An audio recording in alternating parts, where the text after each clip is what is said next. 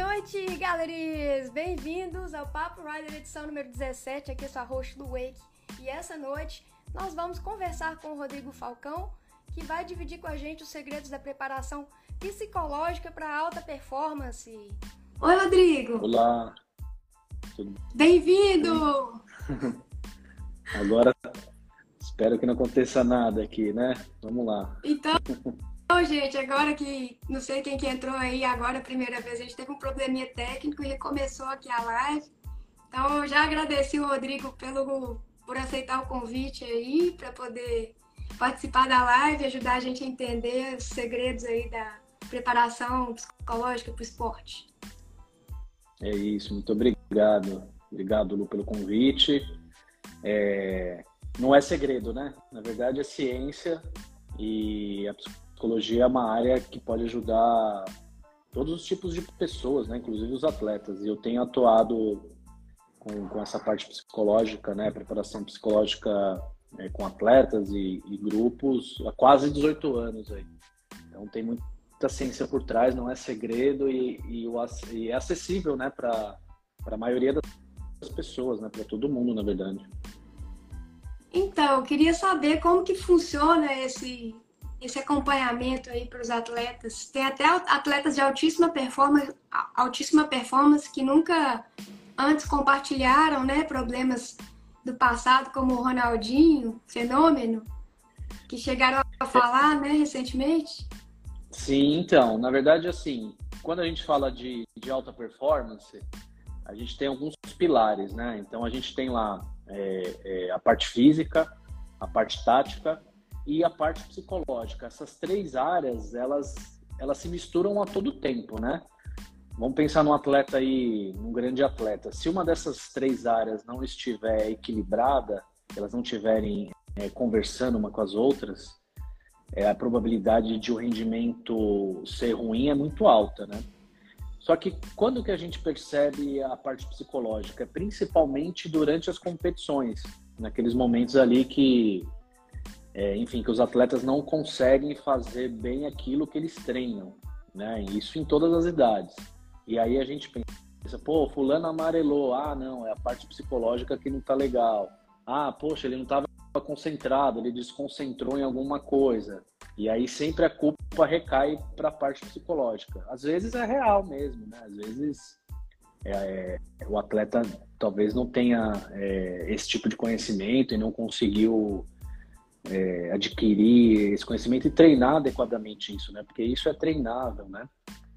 E além disso, Lu, tem, tem a, a pressão do dia a dia dos atletas. Então, ser atleta de alto rendimento em qualquer país, é, dependendo do esporte ainda mais, existe muita pressão por trás, né? Existe muita cobrança, cobrança externa, que seria, por exemplo, do treinador, da equipe, do, da, da, torcida, da mídia, dos patrocinadores e uma cobrança interna também por, por ter um bom desempenho, por fazer, por tentar fazer aquilo da melhor forma, né?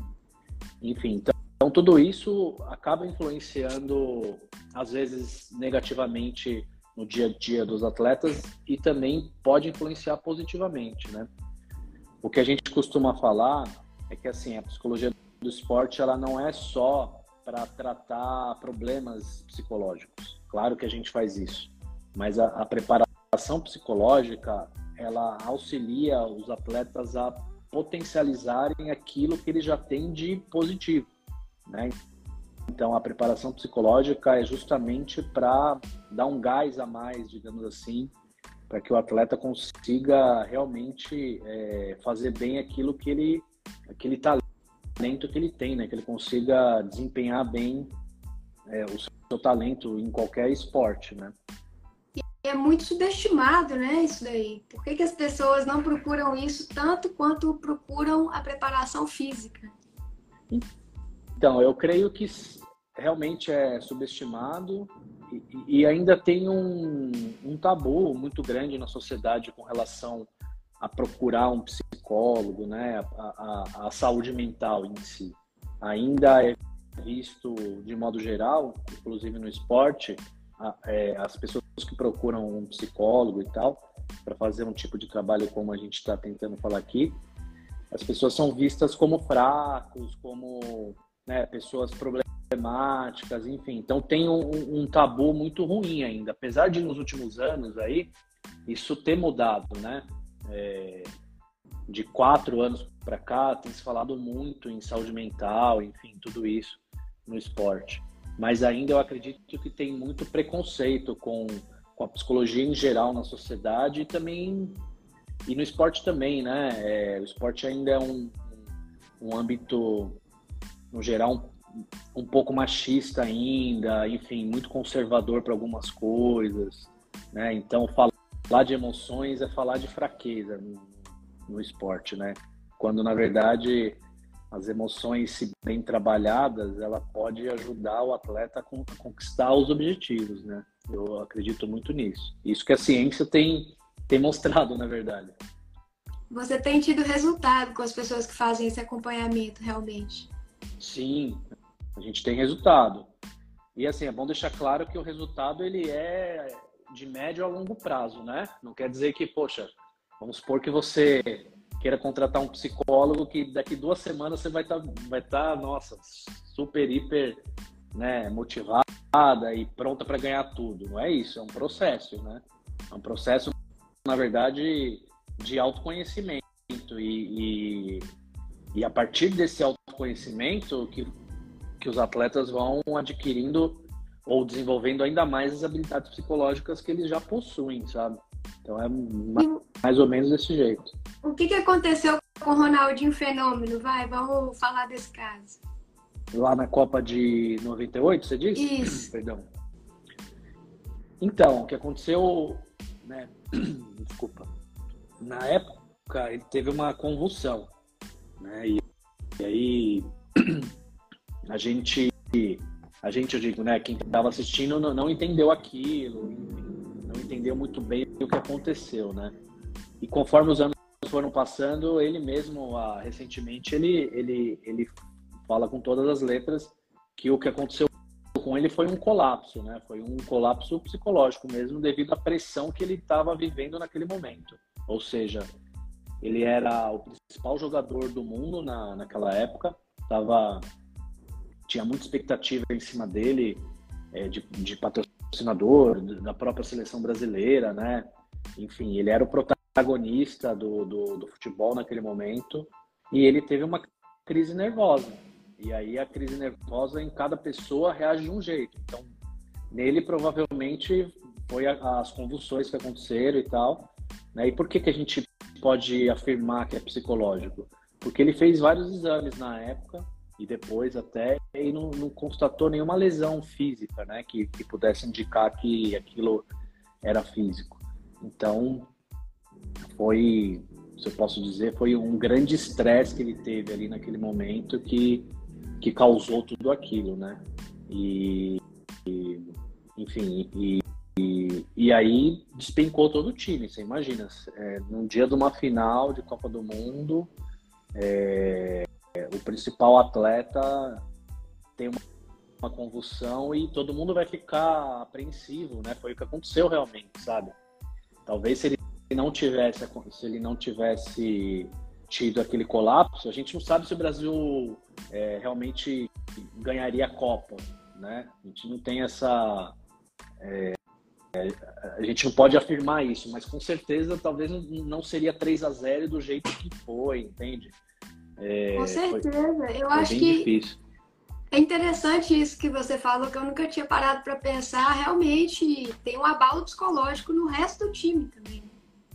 Sim, com certeza, né? Então, os outros atletas, depois, é, quando encerrou a carreira, enfim, muitos deles comentam isso, né? Roberto Carlos, que estava junto, os outros atletas comentam: Poxa, a gente ficou sem saber como, como se comportar, né? A gente ficou super apreensivo numa corrida que ele fazia, a gente não sabia se ele ia ter uma outra crise ou não. Então, ali você já quebrou o grupo inteiro, né?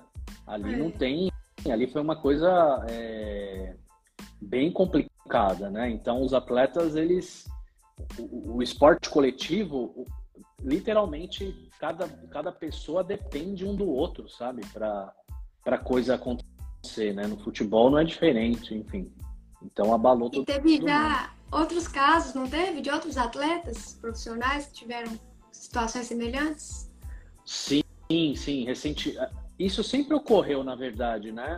É, é que de um tempo para cá que as pessoas começaram a relatar um pouco mais sobre essas dificuldades. Então a gente tem um caso super recente aqui, que foi no, nos últimos Jogos Olímpicos né, de Tóquio, em 2021, que foi a Simone Biles que é, pediu para não competir justamente porque ela estava se sentindo inadequada na, na época, né? Ela não estava confortável e ela falou com todas as letras que ela não competiu justamente porque ela não se sentia à vontade, ela não, ela, ela, ela enfim, não estava bem para aquilo, né? E isso é uma coisa de muita coragem, sabe? Uma atleta desse porte, no, no maior evento esportivo, é, bancar isso, falar, olha, não vou competir porque não estou bem emocionalmente, eu não vou conseguir fazer aquilo que eu, que eu treinei anos aí para fazer, né? Então teve esse caso da Simone Biles, que, é, que é mais recente, o Michael Phelps também, né, que poxa, maior ganhador de medalhas olímpicas de todo o mundo também, ele, ele ao encerrar a carreira, ele comenta, né, que ele teve depressão, que ele teve crise de ansiedade, que, que, que foi bem difícil é, os problemas psicológicos que ele enfrentou, enfim, tem até um documentário bem interessante para quem quiser se aprofundar nesse tema, que está na HBO, que se chama O Peso do Ouro. É um documentário que ele fala justamente sobre saúde mental, ele e outros atletas, ah, né? Legal. Na verdade, eu digo Phelps porque ele narra o, o, o, documentário, então ele vai falando bastante coisa da, da, da carreira dele. E, e, e, aí outros atletas também famosos dos Estados Unidos vão comentando sobre coisas similares, né? Sobre pressões que, que, que, que vivenciaram, sobre problemas, é, às vezes familiares que interferiram na, na carreira, né? Como, como tudo isso acaba atrapalhando, né? Porque pensa assim, Lucila, é, a pessoa, ela não consegue, a pessoa atleta, né? Ela não consegue é, deixar de ser um ser humano, né? Parece bizarro o que eu estou dizendo, né? Mas é, é, bem isso. Às vezes a gente acha que o atleta é um, uma máquina de performar, né? E não é. O atleta sente, chora, tem todos os tipos de problema que qualquer pessoa tem, né? Então, se a gente tiver, se um atleta tiver um problema familiar, com certeza isso vai interferir no, no, nos treinos, nas competições. Não dá para, claro que algumas coisas podem ser blindadas e tal, mas não dá para a gente esquecer aquele problema totalmente e, isso não interferir de alguma forma, né? Principalmente para quem não tem esse tipo de trabalho. Né? Então é, existe é uma, mais ou menos uma, isso. uma questão de mindset também, não tem? Que interfere? Falam muito de mindset de crescimento. Sim, sim, o, o mindset de, de, de, vencedor, né? De, de ganhador. Isso é super importante também. Claro, você tem uma postura vencedora, uma postura é, ganhadora, uma mentalidade vencedora ajuda, claro, mas só isso não é o suficiente, entende? Você tem que construir isso no seu dia a dia com treinamento, é, é o que a gente fala, né? Não adianta também a pessoa só ir no psicólogo e não treinar o resto. Né? Você tem que treinar a parte física, a parte tática, a parte mental, né? Que é a parte psicológica. Tudo isso é treinável.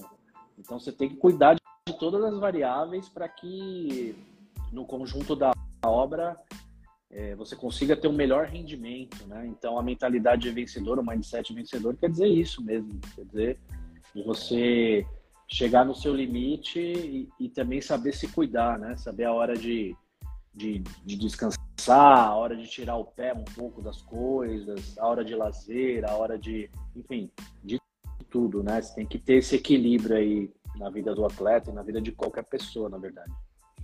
Tem até um documentário recente que chama We Need to Talk, que envolveu pessoas do kitesurf e do wakeboard que confessam problemas que tiveram, assim, psicológicos.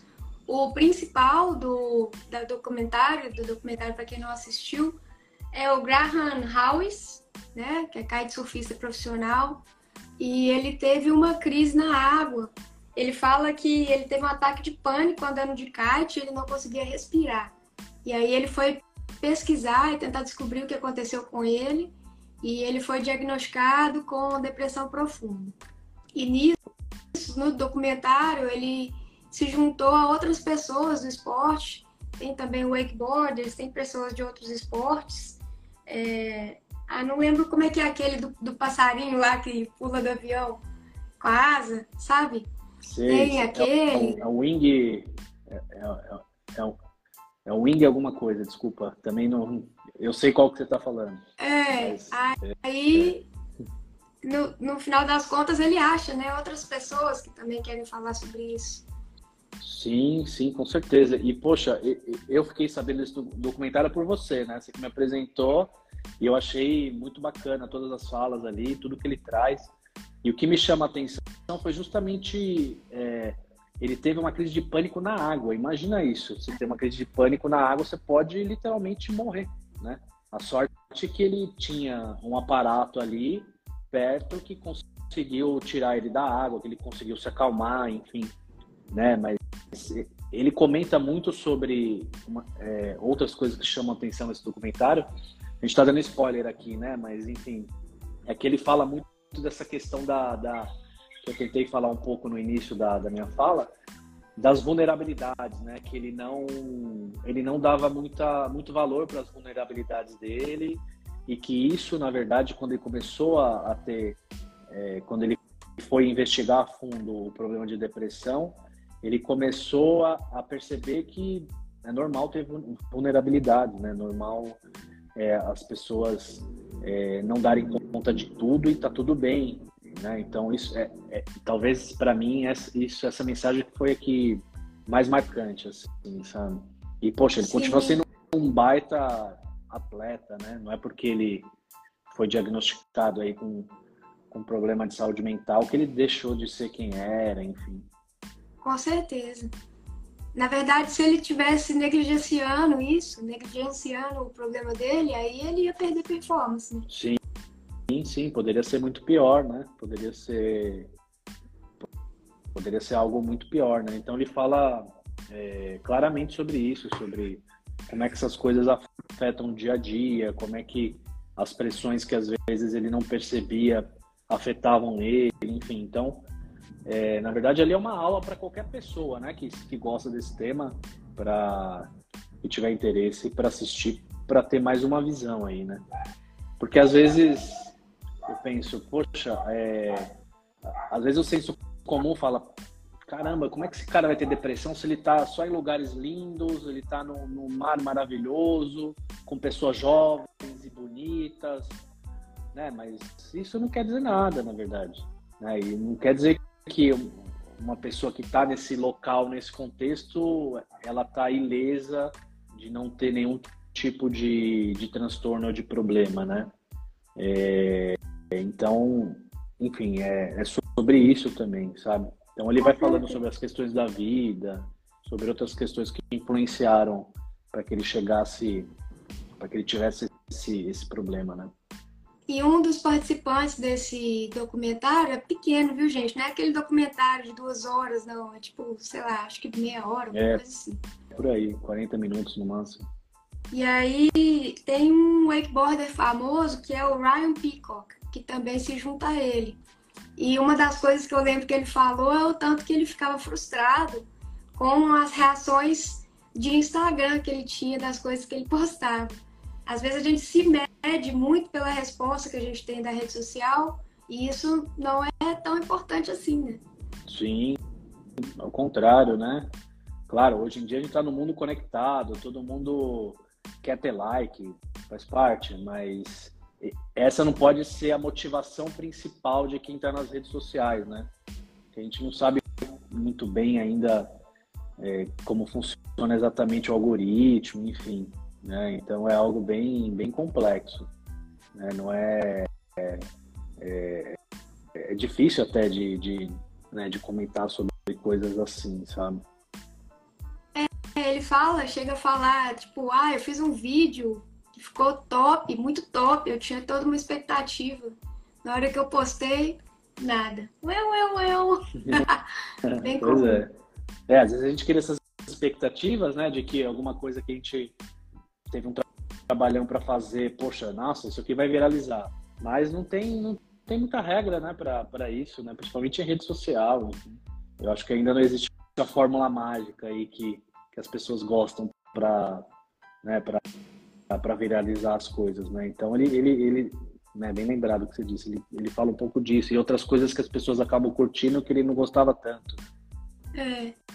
E uma coisa também que, que é interessante a gente reparar é como que você tem a sua visão, tipo, muda de você mesmo com base no que os outros estão te dando de feedback na rede social, né? E às vezes você começa a se achar pior. E aí tem um outro documentário curto que chama Beneath the Surface. Agora me fugiu o nome da atleta, uma atleta de kitesurf, de Big Air. E aí ela começa o documentário falando: Ah, do que nós vamos falar hoje? Ah, do meu corpo. O que tem o seu corpo? Como eu nem, nem sempre gosto dele. E ela luta muito com o excesso de peso. Por mais que ela seja muito top, assim, um rider muito top, ela tem essas questões psicológicas que incomodam ela. Não tem tanto conforto de usar biquíni, fica se comparando com outras meninas do kite também deve ter uma influência grande aí de rede social, né? Sim, sim, com certeza. É, a gente está na era da imagem, né? Então, às vezes, para algumas pessoas, a imagem vale muito mais do que o conteúdo. Deveria ser o contrário, né? Sim. É, e, e, assim, uma coisa interessante, eu não assisti esse documentário, mas palpitando aqui, é, o, no, dentro do esporte, de qualquer modalidade, cabe todos os tipos de corpos, né? Então, não existe o corpo ideal, o corpo perfeito. Poxa, você está dizendo que uma, que uma atleta que tem sobrepeso é top no esporte que ela faz. Poxa, que bacana. Uhum.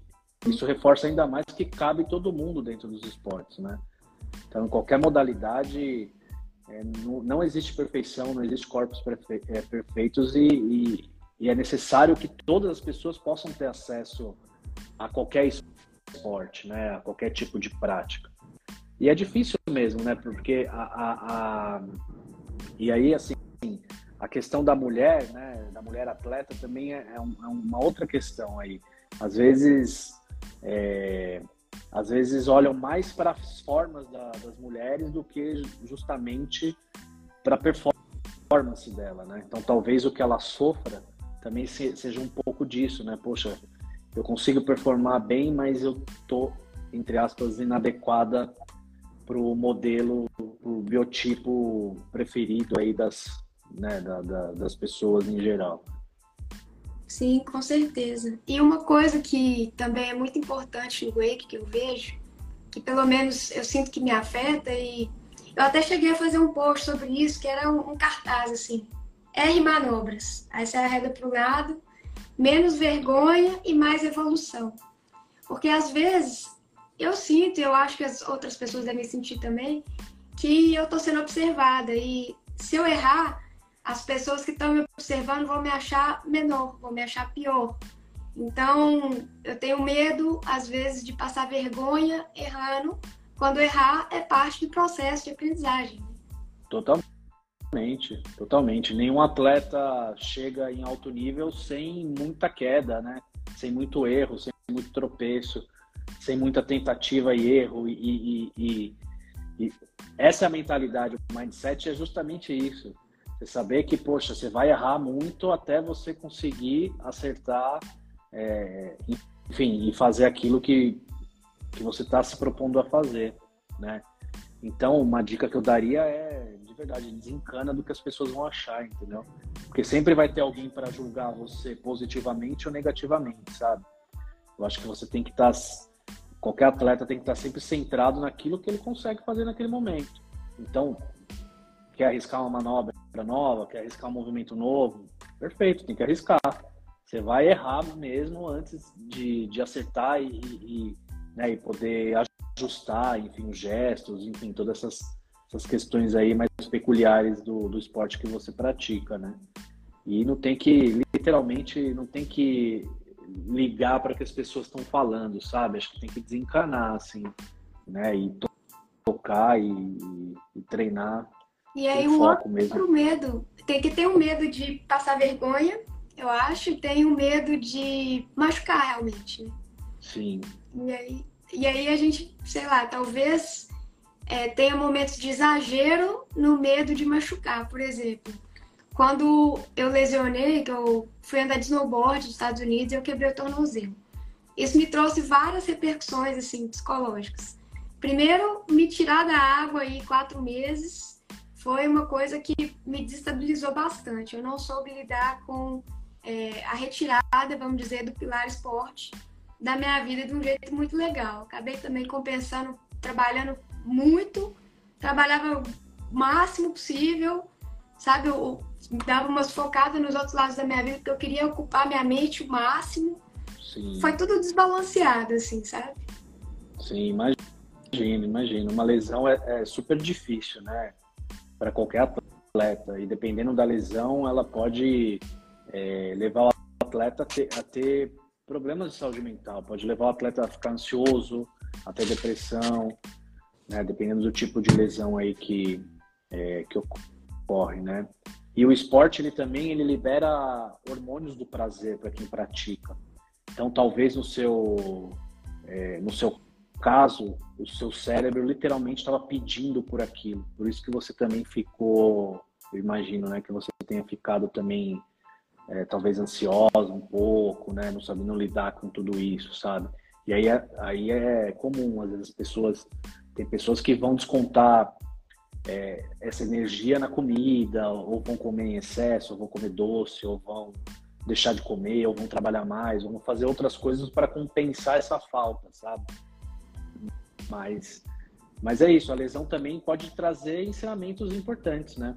A lesão pode trazer autoconhecimento, é, a gente pode é, ressignificar a lesão de uma outra forma, né? não vendo só pelo lado negativo, mas também por um lado de, de evolução, sabe? E, e, e claro, é, tem o medo ele faz parte do, do esporte, né? Ele, e ainda mais em esportes que vocês praticam, né? Que, que vocês estão em contato com a natureza, enfim, que o medo está sempre ali presente, né? Porque qualquer erro pode ser muito prejudicial e até fatal, né? Imagino. Então, ter o autoconhecimento e saber até onde pode ir é imprescindível, né? Não dá para fazer loucurada, sabe? Você sabe melhor é. que eu, com certeza, né? Não dá para já chegar a querer fazer né, as manobras mais difíceis iniciando, né? Você não tem nem condições ainda disso, sabe? E a outra coisa que a lesão me mostrou, assim, que eu tive que lidar, na verdade, que aprender com a lesão, foi a confiar de novo em mim, né? Depois que você volta para a água, existe toda uma proteção enquanto você está se recuperando. Então, por exemplo, se eu quebrei o tornozelo esquerdo, a minha proteção eu, eu roubava, né? Nas atividades, eu colocava mais peso na direita. Eu tive que aprender a não roubar, parar de colocar o peso todo na outra perna. E depois eu tive que aprender a confiar que eu consigo de novo, né? Sim, sim, é um tempo, né? Para até você é, perder esse medo de de repente se machucar de novo, né? De de repente conseguir fazer aquilo que você conseguia, sabe? Leva um tempo mesmo para adaptar, né? Então, e tem atletas que, que acabam ficando muito tempo nessa etapa aí que você descreveu agora, né? Então, dependendo da lesão, por exemplo, pensa num atleta que fica, sei lá, quase um ano parado, vários meses parado. Quando ele retorna torna, geralmente ele vai ficar mais apreensivo, ele vai ficar mais ansioso, ele vai, né, vai ter comportamentos e emoções bem desagradáveis até aquilo se adaptar, até aquilo retornar à rotina, né, à normalidade. Às vezes não retorna, né? Mas o, o atleta tem que, é, assim, fazer diferente, entende? Às vezes a mobilidade dele não vai ser a mesma, ele vai ter que se reinventar, sabe? Tem lesão que às vezes pode incapacitar, então o atleta vai ter que se reinventar, né? Enfim.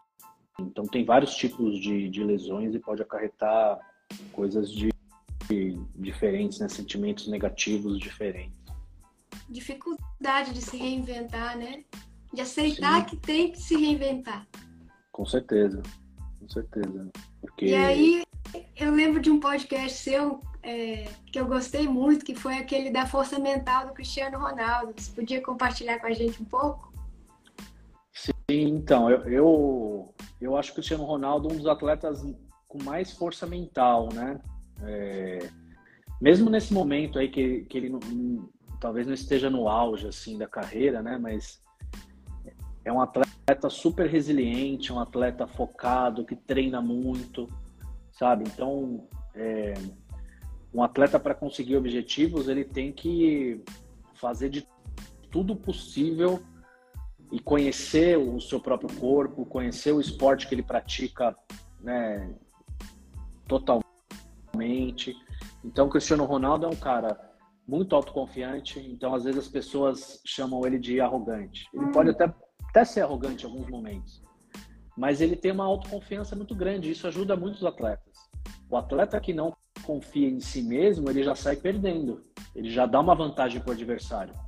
Né? Então ele, ele é autoconfiante, por quê? Porque ele treina muito, ele sabe das, das capacidades dele. Né? Porque ele já provou que, que enfim, é, que consegue fazer as coisas com, com maestria.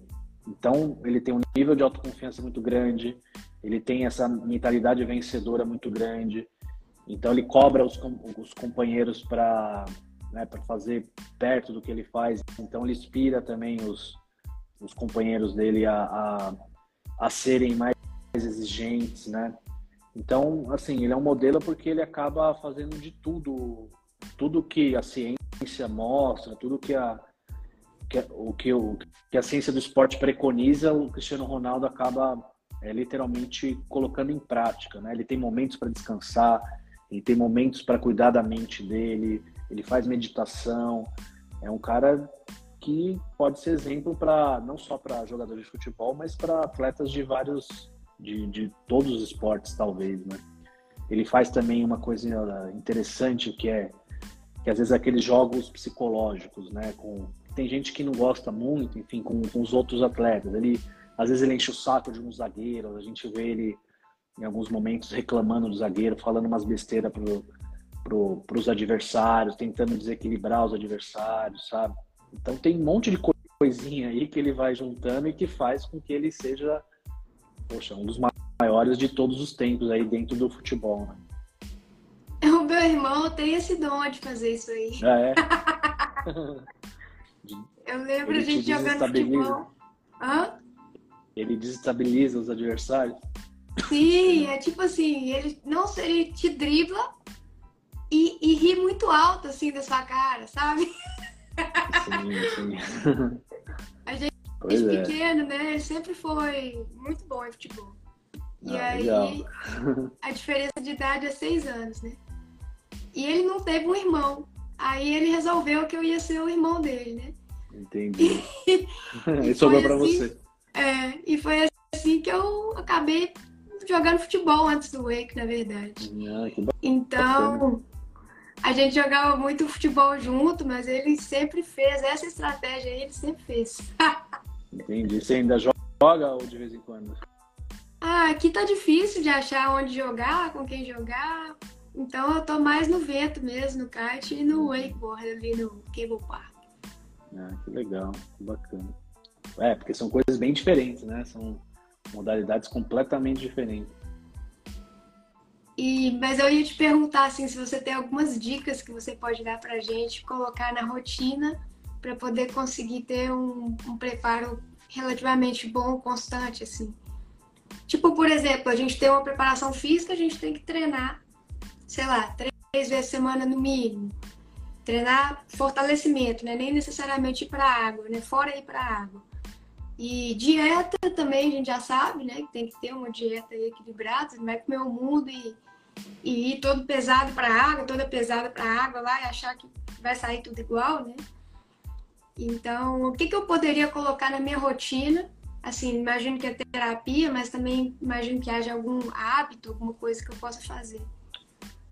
Então, duas coisas que eu acho que ajudam bastante é, os atletas, né? A primeira coisa é, tentar ter momentos de, de meditação, assim, de técnicas de meditação, respiração, enfim. Que pode ser antes do treino, pode ser depois de um treino, mas é legal, sei lá, mesmo que seja cinco minutos por dia, sabe? Parar, respirar, é, tentar perceber o próprio corpo, tentar é, perceber a própria respiração, acalmar a mente mesmo, né? Então isso é muito importante assim para todos os atletas, sabe? É, e também durante o, o, o, os treinos usar a respiração, porque a respiração ela ela literalmente ajuda a gente a baixar a adrenalina, a gerenciar estresse, a quando estiver muito nervoso, a, a, conseguir controlar um pouco as emoções negativas, a controlar o medo. Então, a respiração é uma arma que é gratuita, né? Uhum. É só aprender a fazer isso direito, sabe? Então, primeira coisa é respirar. E outra coisa, tem uma técnica que muitos atletas utilizam que se chama visualização, que é que é literalmente é, usar a imaginação para o alto rendimento. O que, que, seria isso? Por exemplo, eu vou usar você como exemplo, tá? Vamos supor que você queira é, se preparar para uma, uma competição e, e você está experimentando uma, uma manobra nova. Se você parar todos os dias e pensar naquilo que você tem que fazer, fechar os olhos, literalmente, pensar naquilo que você tem que fazer, nos gestos que você tem que fazer, em como você vai entrar na água, enfim né, imaginar você executando aquele movimento, isso já vai ajudar o seu cérebro a lidar com aquilo quando você for fazer na prática. Ou seja, você já está mandando estímulos para os seus músculos, mesmo que os estímulos sejam é, ainda pequenos, né? Porque é diferente de fazer o exercício de imaginar o exercício, mas você vai estar tá imaginando, você já vai estar tá estimulando aqueles músculos a se movimentarem. Então, isso facilita a aprendizagem, isso acalma, né? Então, por exemplo, é, você falou do Cristiano Ronaldo agora há pouco. Essa é uma técnica que ele utiliza, que é a visualização. O Michael Phelps, ele também, no documentário dele, ele fala que ele se imaginava é, nadando o tempo inteiro, né? Quando, por exemplo, ele Vamos supor que, que a prova dele durasse, sei lá, 30 segundos. Então ele imaginava os 30 segundos, como é que ele ia fazer as braçadas, que horas que ele ia respirar. Ele já exercitava isso na cabeça dele antes de entrar na piscina. É, então todo atleta pode respirar e visualizar. São coisas super simples. Claro que quanto mais tempo e mais, é, mais prática, isso vai se aprimorando também, né? É, mas isso são técnicas que são super úteis e, e, e fácil de, de fazer. E reservar, por exemplo, cinco minutos para meditar por dia e mais cinco minutos para visualizar dentro de um dia não vai matar ninguém, né? E com o tempo vai aumentando um pouquinho, sabe? Eu acho que essas coisas ajudam muito. E você tem dicas para conseguir meditar? Uma pessoa super agitada, assim, que não consegue, fica, por exemplo, meu cérebro, não para muito fácil, não. Eu devo ter que fazer isso mesmo. Mas eu não sei como que eu desligo ele. Então, a primeira coisa é, é indo aos poucos, né? Não adianta querer meditar já meia hora, 20 minutos, é indo aos pouquinhos. Então, uma coisa que tem que fazer é parar. Parar em algum lugar calmo, tranquilo, pode ser sentado, pode ser deitado. E aí você coloca sua mão no seu, na barriga, né? E você pode tentar é, conforme você vai respirando, você vai prestando atenção na sua respiração ou na sua mão subindo e descendo, sabe? Então essa é, uma, é, um, é um tipo de coisa que dá para fazer. É claro que vão vir vários pensamentos, né? Quando você está parado assim, poxa, você vai pensar na live que você tem que fazer, você vai pensar no almoço, você vai pensar em não sei o quê. É, é impossível a gente não pensar. Mas o que eu estou querendo dizer é para, em vez de você de, de vir um pensamento e você dar corda para aquele pensamento, o que você tem que fazer é deixar o pensamento ir embora, entende? Entendi. Então, por exemplo, além disso, prestar atenção na respiração. Se vier um pensamento, por exemplo, poxa, o que, que eu vou comer no jantar e tal, ah, tem que ir no banco, eu tenho que fazer isso, fazer aquilo. Né? Ah, você pensa, putz, tá bom, é verdade, eu tenho que fazer isso depois, poxa, vou pensar, vou, vou voltar minha atenção para a respiração. E assim vai, entendeu? Um trabalhinho. Né? O começo é difícil, né? Mas com o tempo isso é possível de, de se desenvolver, porque é um treino, literalmente é um treino. Então você é, pode começar com um minuto, por exemplo, e depois você ir aumentando um pouquinho. Um minuto, um minuto e meio. Depois de uma semana vai para dois minutos, dois e meio, até você ir se habituando. Cinco, seis, entende?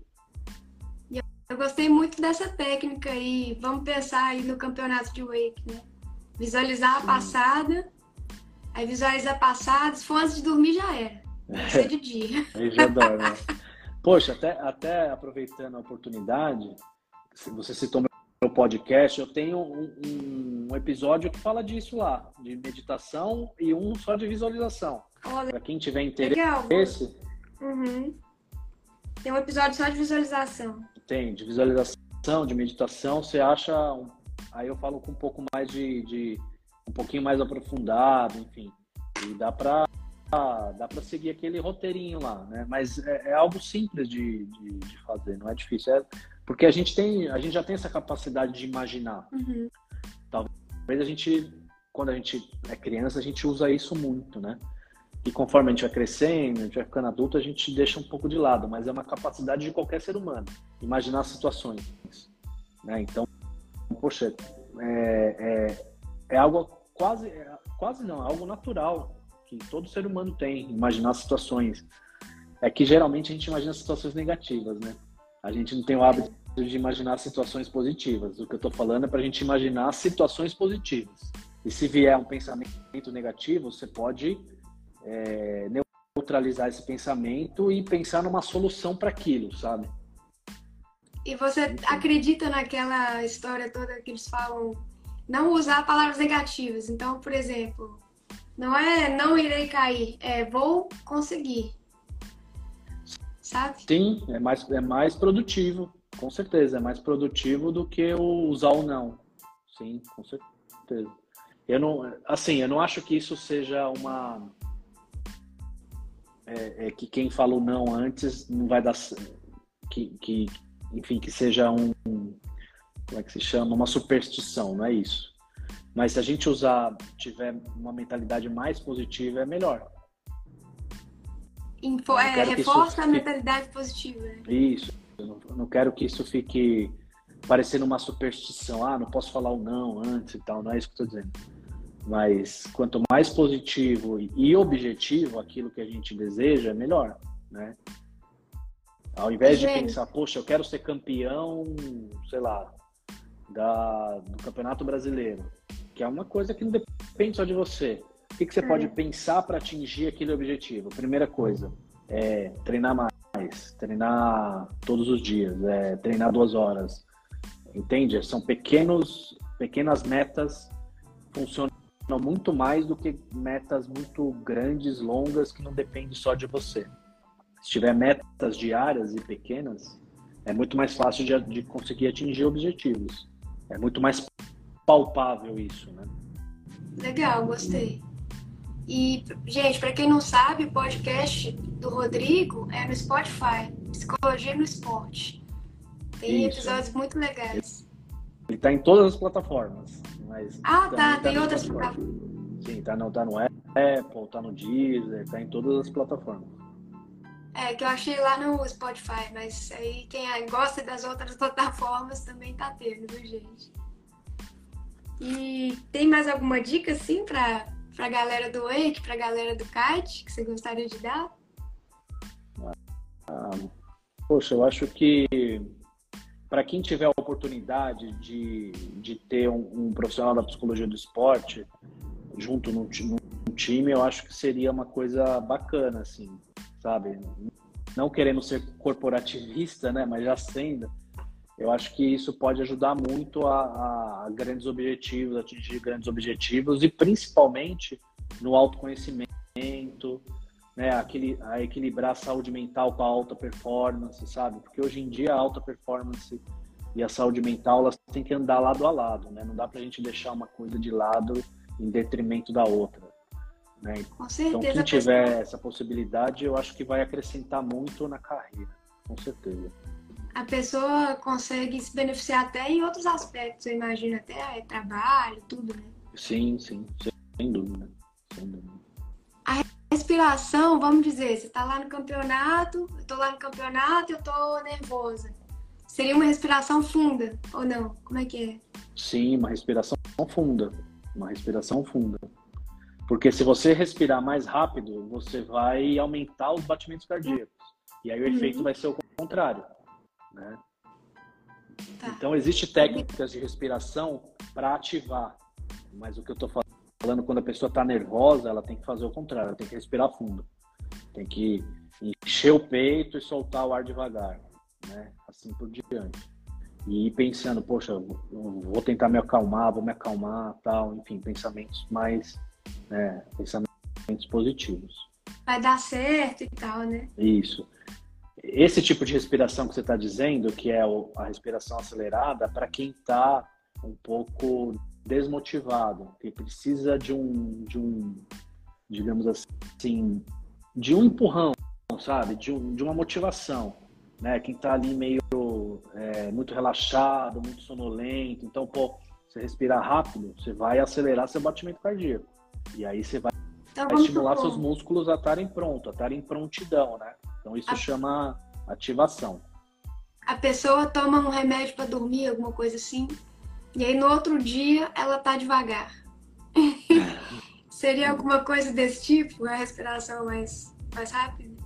É, isso pode, pode ajudar, pode ajudar, né? Mas aí, aí quando envolve remédio, aí é outra questão, né? Pode ser que tenha outras coisas que pode fazer. De repente um café ajuda, um banho, sei lá, né? tem outras possibilidades, mas a respiração também ajuda nesse sentido. E a terapia, eu imagino que ela vai também ter uma parte que privilegia o sono, porque o sono também tem várias funções, né? Sim. Ligadas à performance Sim. também. Sim, com certeza. Os atletas têm que dormir muito, né? Justamente porque é, eles trabalham com o corpo, então tem que ter um sono super regrado, super regulado, né? Com certeza, o sono é um dos principais aliados aí de qualquer atleta. É, eu acho que é isso. Então, muitíssimo obrigada, Rodrigo. Ok, eu agradeço. Obrigado aí pelo espaço, né? Obrigado aí por, enfim, por ter me mostrado aí, me indicado os documentários que falam muito sobre, bastante sobre o que a gente veio comentar aqui hoje. Né? Obrigado mesmo aí, obrigado a todo mundo que que assistiu, que esteve presente. Obrigada eu. Beijo, gente. Até a próxima. Fica de olho no YouTube, lá no Spotify, para ver o episódio completo se você entrou aí no meio. Beijos. Valeu, pessoal. Tchau, tchau. Espero que você tenha gostado desse episódio de Papo Rider. Não se esqueça de clicar para seguir e no sininho de notificação para não perder os próximos episódios. Até a próxima!